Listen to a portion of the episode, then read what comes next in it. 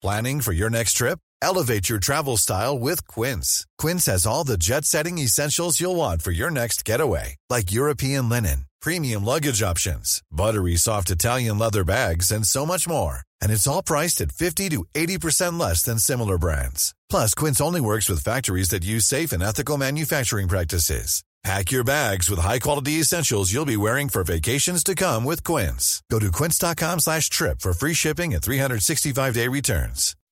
When you make decisions for your company, you look for the no-brainers. If you have a lot of mailing to do, stamps.com is the ultimate no-brainer. Use the stamps.com mobile app to mail everything you need to keep your business running with up to 89% off USPS and UPS. Make the same no-brainer decision as over 1 million other businesses with stamps.com. Use code program for a special offer. That's stamps.com, code program. As the Elizabethan settlement created the Church of England as some sort of halfway house between Protestantism and Catholicism, some English Catholics felt forced to leave England. In exile, they plotted to save England from the blight of heresy and the evils of the Elizabethan regime by using foreign pressure to remove the Queen and re establish Catholicism. How did they do it? They weaponized books. English Catholics writing during the dramatic years of the 1580s and 1590s urged Philip II of Spain to invade England and even to consider murdering Elizabeth I. They rewrote history to argue that incest was at the root of the Church of England, and they called for a holy war. This is a sordid story about a group of men and women clawing at what tools they had to promote warfare and political sabotage. To tell the tale, I'm joined by Professor Freddy Cristóbal Domínguez. He is an assistant professor of history at the University of Arkansas, and he's the author of Radicals in Exile English Catholic Books During the Reign of Philip II, which was published by Pennsylvania State University Press in 2020.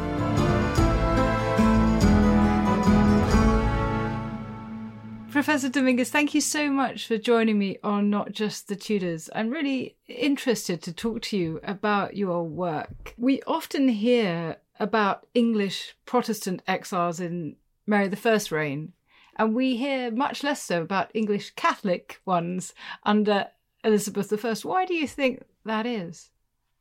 Well, I think part of it is that England over time became dominantly Protestant in its various guises. And so the connection with the Protestant exiles and the cultures that they were part of on the continent, especially in Germany, fed into that Protestant milieu, that Protestant theology, etc., in a way that clearly Catholicism has a different relationship with England over time, the sort of end of Catholicism as the state religion, and so on made it so that the work of English Catholic exiles was pushing against a certain current. And so while the Protestant exiles fed into a dominant culture, English Catholic exiles were increasingly part of a minority. And so I think that's where that imbalance probably is. And I suppose it tells us something about the subsequent history of England and the subsequent story that got told, which associated Catholicism and xenophobia. That's right. So I think going back to the 16th century, we have a narrative of Catholicism as a kind of marginal aspect of English culture and an aspect of English culture that was increasingly tied to continental, Catholic continental forces, the papacy in Rome, and importantly, Catholicism in Spain. Spain as the great empire of the time and the great enforcer of Orthodox Catholicism at least that's the line that was taken in England and other Protestant countries, and accurately because the Spanish crown thought of itself as an enforcer of orthodoxy. And so that these exiles were in Spain and lands attached to Spain, and obviously Rome certainly fed into this idea that there was a Catholic fifth column that could be awakened by these exiles and those forces that supported them mainly the Spanish. And then that narrative, I think, is a kind of a dominant strand in English culture through the 19th century in many ways, as the nation and Protestantism being something intertwined. So I think there's that long narrative going back to the 16th century. Now, these exiles you call Spanish Elizabethans. Could you introduce us to some of them, like William Allen and Robert Persons? First, the term Spanish Elizabethan is not my own. It's a Jesuit historian based in Fordham in New York a long time ago used that term, and it's gone out of use, and I'm trying to revive it to a certain extent. And it was a group of men, mostly men, who were on the continent and sought the support of the Spanish in their efforts to re-Catholicize England. So some of the more colorful characters, the character, the personality, I think the dominant one would be Robert Persons, who ended up in Rome in the 1570s. And he was at Oxford before that. And he was a difficult character even then, it seems, and was involved in local controversies. He was a tutor. There might have been some embezzling going on. That part of his history is kind of shrouded in mystery. But when he gets to the continent, he relatively quickly is influenced by the Society of Jesus, by Jesuits, and so he becomes part of that spiritual milieu. And he becomes allied with William Allen, who had come to the continent in the first wave of exile back in the early 1560s. And William Allen's project aligns with Robert Persons because Persons is interested in re-Catholicizing England and increasingly realizes that one of the ways that this might be possible is by attaching himself to the Spanish court. Robert Persons is, along with another Jesuit, Edmund Campion, perhaps a more famous Jesuit, the head of the first official mission to England in 1580, 1581. Edmund Campion is known as a great orator. He's recognized as such in Elizabethan England. He leaves England in the 1570s, eventually ends up in Europe, and spends a long time in Bohemia, where he is a scholar, a theologian, where he's exercising his rhetorical skills. He is, it seems, uh, reluctant to go on this mission 1580 81. He's being called to Rome, and of course, at a certain point, you can't say no. So he arrives in Rome. Robert Persons is waiting there. They go off to England and they make a stop in Geneva and apparently have some theological disputations with local Protestant theologians. They both make it to England, and there, their two stories part ways to an extent. Edmund Campion is caught by the English authorities. He is subject to I would say the equivalent of a show trial because the Elizabethan regime obviously wants to stamp out what they see as rebellious and treasonous activity being carried out by English Catholic missionaries because the Elizabethan line is that these men are not simply trying to care for the souls of Catholics, but they're trying to inspire, cause rebellion. Parsons and Campion are aware that this is what they will be accused of. And so Campion actually writes a short treatise defending himself against these accusations and calling for formal disputation, debate to go on publicly between Protestants and Catholics, between himself and Protestant authorities. In a way, the Elizabethan regime could have foregone that and said, well, you're treasonous and we're going to sort of, by legal means, execute you.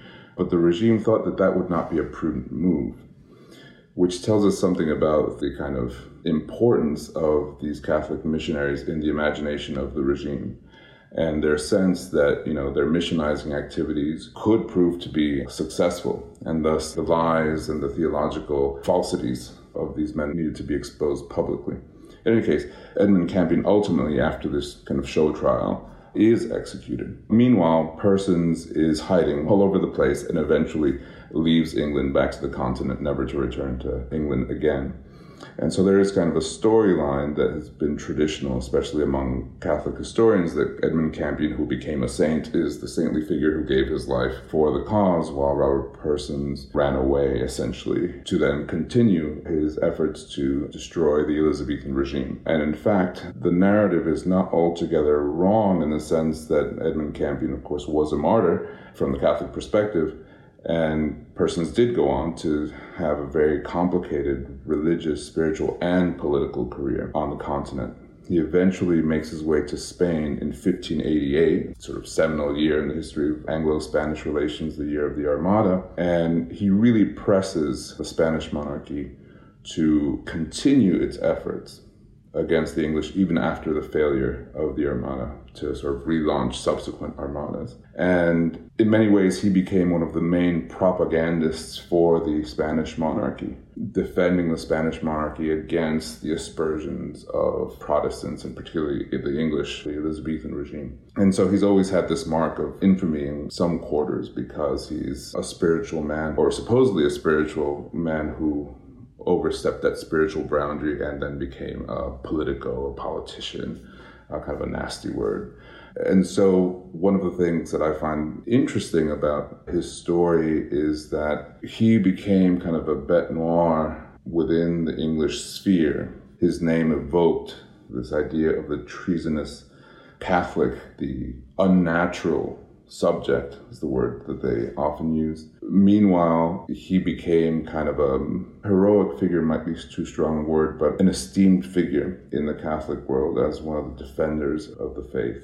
And I suppose there's very much a sense that politics and religion are absolutely intertwined at this time. I mean, his mission as he comes to see it is something that's political, but it's also perhaps at root religious. It's the pursuit of a holy war. That's right. I think Robert Persons and many others around him see these religion and politics as inextricable on two levels, I think. One, Persons essentially says because the Elizabethan regime sees us as treasonous, that our very presence there is necessarily political because we're involved in actions that are being perceived as political and that are being treated as political, and so we can't extricate ourselves from that dynamic. Apart from that, people like persons consider the state as a secular entity, to be sure, but one that cannot be separated completely from true faith, as they would describe it. For the kingdom to survive, it had to be a holy kingdom. It had to be run by men and women of deep faith who were defenders of that true faith that is, from their perspective, Catholicism. And one of the ways that they are going to defend this, as you look at in your book, is through what they write or what they publish, not necessarily having written themselves.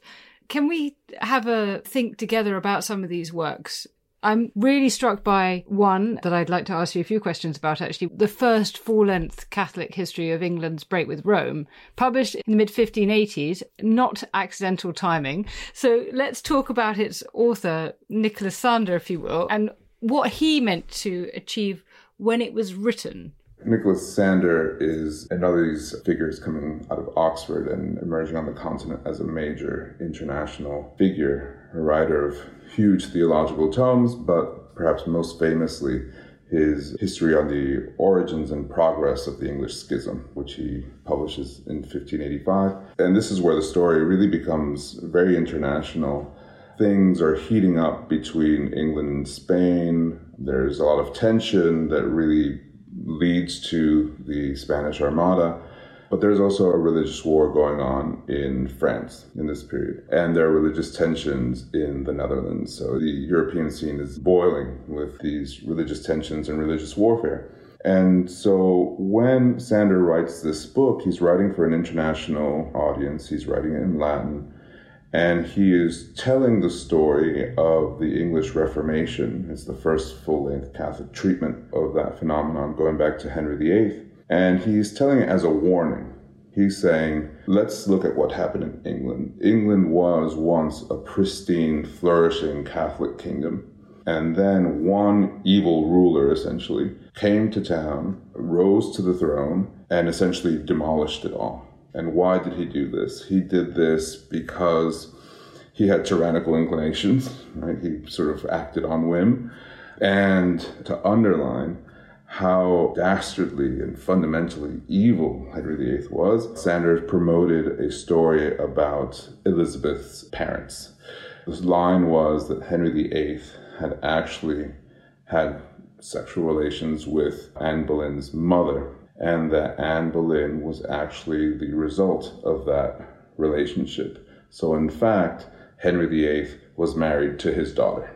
And so, clearly, that kind of relationship will produce a horrible creature that was Elizabeth the first. And it says something about Henry VIII's own evil, demonic character. And so that was kind of a warning to kings everywhere, Catholic or Protestant, that should one entertain the idea of Protestantism, one was really engaging with the satanic.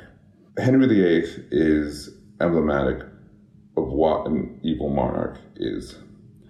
And one of the central problems with the rise of Henry VIII, a man who was recognized by Catholics at the time as being very problematic, evil, tyrannical, etc., was that Catholics did not push back. The Pope was reticent. Catholic monarchs on the continent essentially allowed Henry to do what he wanted to do. And this was a bad thing because essentially England became Protestant, or at least Protestant forces took over England and oppressed Catholics on the ground. And so the, the line essentially was see, this is what happened with Henry VIII. This is exactly what's happening with Elizabeth I. Elizabeth I is this evil, demonic spawn of kind of satanic forces that is allowed to essentially have her way without any intervention. And this will only lead to further the expansion of Protestantism in England and on the continent and the pain and suffering of Catholics. So, by writing this history of the English Reformation, English Protestantism, Sander was trying to sound a warning to those on the continent that were reticent to engage fully with what the ideal outcome from Sanders' perspective, the conquest of England and the re-Catholicization of England. It's so fascinating that to create this image of the Protestant church and the Protestant queen as satanic, he goes back to create this kind of origin myth of her birth. And when it comes to describing her character, he also adds another flavour, which is relentless misogyny, isn't it? Right, absolutely. She is the exemplary of a woman who is given to her lusts, her own desires. She is intent on overturning the norms and rules of society to take for herself a position she shouldn't by nature be able to take that is the head of the church something that is reserved for men and this description is made in contradistinction with good queens catherine of aragon henry viii's wife as one of these exemplary women who refused to bow down to Henry VIII's desires, and in thus doing, playing the role of the good wife who tries to instill in her husband morality. And so Elizabeth is the complete opposite of that. She is actively leading to this horrific outcome of Protestant England. So, yes, the misogyny is very, very intense when we get to the section on Elizabeth and her evil doings as they would construe them.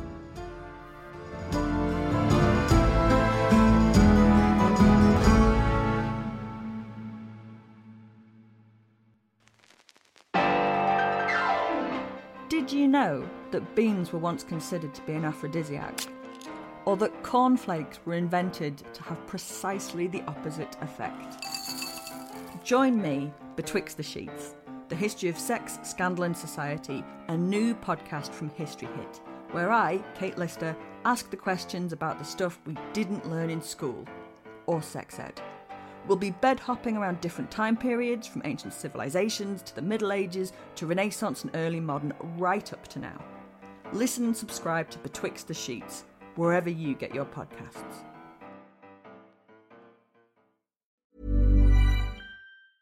Hey, I'm Ryan Reynolds. Recently, I asked Mint Mobile's legal team if big wireless companies are allowed to raise prices due to inflation. They said yes. And then when I asked if raising prices technically violates those onerous two year contracts, they said, What the f are you talking about, you insane Hollywood ass? So to recap, we're cutting the price of Mint Unlimited from $30 a month to just $15 a month. Give it a try at mintmobile.com slash switch. $45 upfront for three months plus taxes and fees. Promo for new customers for limited time. Unlimited more than 40 gigabytes per month. Slows. Full terms at mintmobile.com. Join us this month on Gone Medieval from History Hit. I'm Matt Lewis. And I'm Eleanor Janega. This April, dive into our special mini-series. With the help of leading experts, we're tracing the foundations of England by exploring the country's most powerful Anglo Saxon kingdoms. We'll be looking at Northumbria, Mercia, and Wessex, as well as the rulers and their councils who helped shape a nation. Make sure to get every episode by listening and following Gone Medieval from History Hit, wherever you get your podcasts.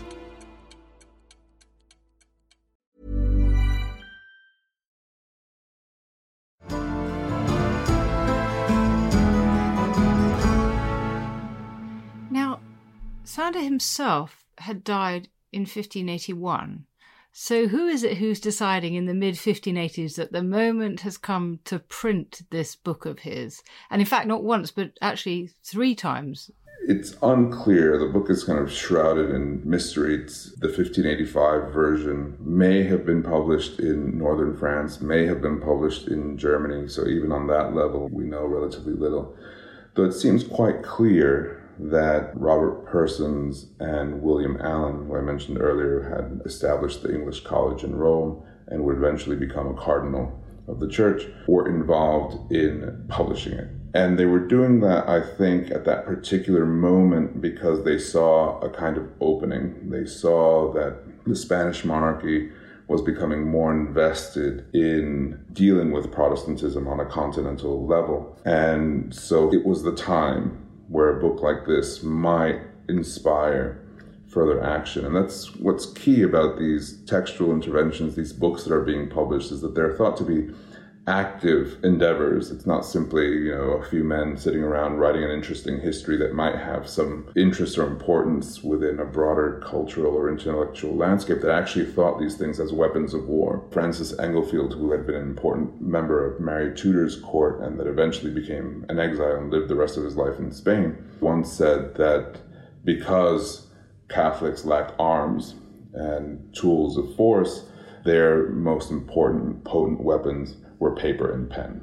And so a book like Sander's was thought in those terms as a weapon of sorts to sort of deepen this desire among Catholic rulers to really deal with the Protestant problem. So there was a 1585 moment where the stars aligned, rumors of a potential armada reached their ears. In France, there's a religious war going on. Catholics seem to be winning. And so they very purposely put that out there. And I would say they kind of hurriedly did it too. I think they were really trying to capitalize on this moment. So they published this book in 1585 and they realized that perhaps it wasn't the most coherent text and it needed amendment and they published an expanded version in 1586. Again, with the same, I think, end goals, but with a more expanded narrative to make it more historically coherent. And so, yes, I think it's part of that specific moment and the specific opening that they see for the absorption of this text. And it's important because we have to think also, apart from that immediate perceived need, this is really the text, the dominant book in the Catholic imagination emerging from then. This is the book that all Catholic historians, theologians, polemicists are using to talk about England. And so it has this kind of immediate, but also this long term influence. The book is translated into Spanish, into German. There are various forms that emerge. And that was the intended consequence. They wanted to instill in the reader this horrific image of England and the kind of horrors of the acceptance or permissiveness of heretical Protestant rule and behaviors. It was meant to instill fear in the reader. Now, Sander isn't the only work that's being written or deployed at this time. Tell me a bit about some of the post Armada printed acts of persuasion, to use your lovely phrase, by English Catholics living in Spain. Because the Armada's come and gone, it hasn't worked out as they intended. So, what do they hope for next? Well, they always hope for a future Armada. So, that's in a way their end game. The most important book and a book that really doesn't get as much attention as it should is Robert Person's A Conference about the Succession to the Crown of England, which has two ideas embedded in it. One is that essentially the succession belongs to the Spanish monarch by means of a very complex mm-hmm. genealogical discussion. Essentially, the argument is that Philip II or his daughter, Isabel Eugenia, are the proper successors to the throne upon Elizabeth's death. So that's one part of the argument, which makes everyone uncomfortable. It makes clearly Elizabeth unhappy. It makes James VI in Scotland very unhappy because he sees himself as the successor to the throne. The other aspect of that text that's fascinating is this idea of an elective monarchy this idea that, in fact, the state, the monarchy, has historically been instituted by the people. And because of this, the people, perhaps through a representative body, parliament, has the right to select its monarch and even deviate from the succession. And this is particularly necessary when there is a division between the faith of the monarch and the faith of the subject. So, in essence, I think the book is to an extent trying to throw everything at the wall and to see what sticks. Either because of the genealogical argument, England becomes Catholic after Elizabeth's death, or because Catholics, who are the dominant oppressed force in England, select essentially a Spanish king. And so, this, it has been argued that for the latter part of Elizabeth's reign, the political world kind of lives in a Personian moment, that everyone is obsessed with this book because of the challenges it poses to the regime, because of the instability that it poses to the political nation. And Elizabethans are obsessed with refuting this. So, in other words, if we don't get a grasp on this book, we don't really start to understand why, in that last decade of Elizabeth's life, the question of succession is even more heightened and Elizabeth's suspicions are even more exacerbated towards those who might come and claim the throne from her than it was even before the Armada. And we all know in the early part of Elizabeth's reign, everyone's thinking about the succession. But you're saying that the effect of Person's book is to really exacerbate that. Yes, I think so. So the succession was dominant thread during Elizabeth's reign because she refused to marry, because she didn't have a successor, etc. But this book kind of crystallized all those fears and ensured that it became a source of heightened consternation. So, this is one occasion in which I think a book really has a fundamental impact. It brings things to the surface that are just bubbling right underneath. And so, that in a way is why the politics of that period is very much framed by this book and Person's efforts, absolutely. And the other work that you talk about is Person's book where he helps Catholics imagine a post Elizabeth world. And I find this fascinating because, you know, they say you can't do something unless you can first imagine it. So do you think he actually does manage to change the mindset towards thinking about what could be? So Parsons writes the Memorial for the Reformation of England. It's a manuscript that circulates pretty broadly it seems. We have a lot of copies that remain. And absolutely, in it, he is able to imagine this world post Armada. And it speaks to kind of the depth of belief that this was not only a possibility, but that this would be a reality because God would will it so. And so, yes, I think that he has all these elements that very much are coherent with the times.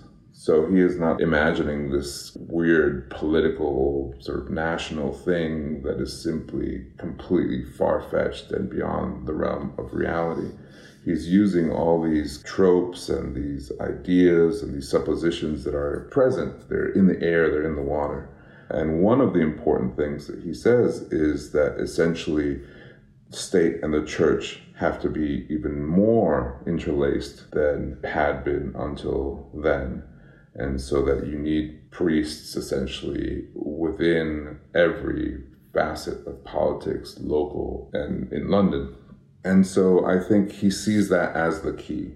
He sees that as the way to ensure that Catholicism never falls again, and he sees that as a real plausible path. So it is not that these people are imagining something that is, again, far fetched or beyond the realm of contemporary reason.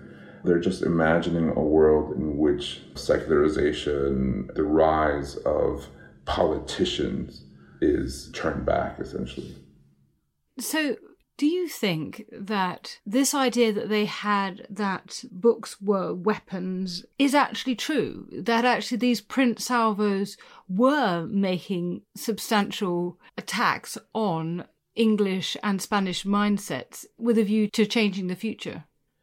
Yes, I think they obviously failed, but I do think that they were very much organizing debates and, in fact, creating spaces for Protestant fears of Catholic aggression to be valid in many ways. I definitely think that within the Spanish context, because they were publishing in Spanish and in English, the imaginary, the kind of imagined England as a horrific space for Catholic oppression, was something created by English Catholics and then really deeply absorbed. And then from the Elizabethan regime's perspective, using the conference by Persons as an example, again, it very much influenced how they responded and how people thought about politics and religion. So we have a relatively small number of men on the continent writing fairly important books, inserting themselves in important religious and political discussions. And so, in that sense, the books were very successful. There's one more question I want to ask you because your work seems to me to illustrate just how important it is when we're writing about the early modern period to move beyond national boundaries. Why have you taken this approach? Why do you think it matters so much to have this transnational method when it comes to writing history in this period? Well, with the exiles, it became embedded in these different places. To a certain extent, they were their own kind of community, but within the context of relative weakness, right? There were relatively few of them. They needed support from local communities and from local political authorities. And so it just didn't make sense to treat them solely as, let's say, English Catholics in their own sphere, their own networks. You had to insert them, I think, in these broader frameworks. And then when I looked at that, it became clear that these books were influential and they were printed and reprinted and disseminated across Europe and smuggled into England. And so the story kind of told itself. It was a story you couldn't really tell or shouldn't tell without sort of taking this broader framework, this transnationalism into account. And I think one of the things it is typical to write within a national framework, in part because there's a certain amount of ease in that. You can tell a coherent story. It speaks to modern ideas of what a nation is. But then, as now, there's a conversation that goes on. No island is an island. there's just movement of ideas, of people, and this becomes obviously a fundamental aspect of modern culture, but it's really being deepened in the 15th, 16th century.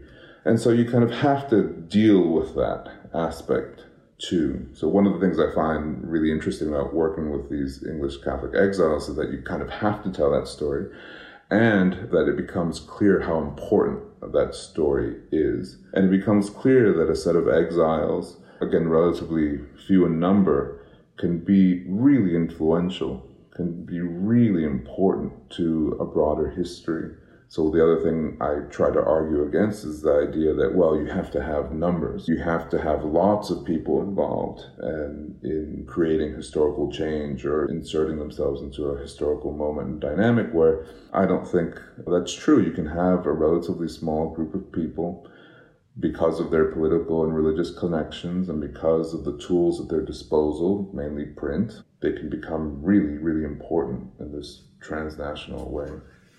I think it's so fascinating because it gives us a totally different perspective on very important questions about what's happening in Spain, but also in what's happening in England. And I think that because it, it didn't work, because in the end England wasn't turned back to Rome, that this has been overlooked. And yet, what you're giving us is a counterfactual and also actually a factual, a look at really these powerful narratives that were infusing English and Spanish thought at the time. That if you just keep your focus on what's going on within national borders, it's so easy to overlook. Right. And I think the other aspect here along the lines of what you're saying is that people at the time were not certain of the outcomes clearly we look back and we see that, you know, Catholicism lost, it became a minority. But that was not certain in the period that we're discussing. It's not a light switch phenomenon. One day Henry VIII came along and suddenly everyone became Protestant. It's not the case that there was any kind of religious consensus during Elizabeth I's reign. And so there was a kind of plausibility to what they were doing they saw that they believed that there were a lot of Catholics, and in fact, there were a good number of Catholics and even powerful ones in England. And the Elizabethan regime was aware of this. And the Elizabethan regime knew that they had powerful backers. And so their intense fear was based on this sense of uncertainty. And so, again, looking back, we can say clearly these guys were the losers in this narrative, but they were really fighting this battle that seemed plausible to all sides, I think, of the issue. And so I think that's a really important aspect of thinking about Catholic culture in England in this period, that they were influential and partly they were influential because people didn't know how it would turn out. Well, thank you, Professor Domínguez, for giving us an insight into this moment where everything was hanging in the balance and helping us imagine the possibility that it might have all turned out differently. If listeners would like to know more about this and delve deep into some of these interesting ideas that are being discussed, I do urge you to pick up a copy of Professor Domínguez's book, which is called Radicals in Exile English Catholic books during the reign of Philip II. I say brandishing it. It's also a beautiful book and is very clearly written and very humorously written, actually. I found that your writing is a real joy. And so, whilst we're going into these topics which are in depth and considered, you're doing so with a lightness of touch that I found very enjoyable. So, thank you for that. No, thank you. And thank you so much for coming on Not Just the Tudors. It's been a pleasure to talk with you. It's been wonderful. Thank you.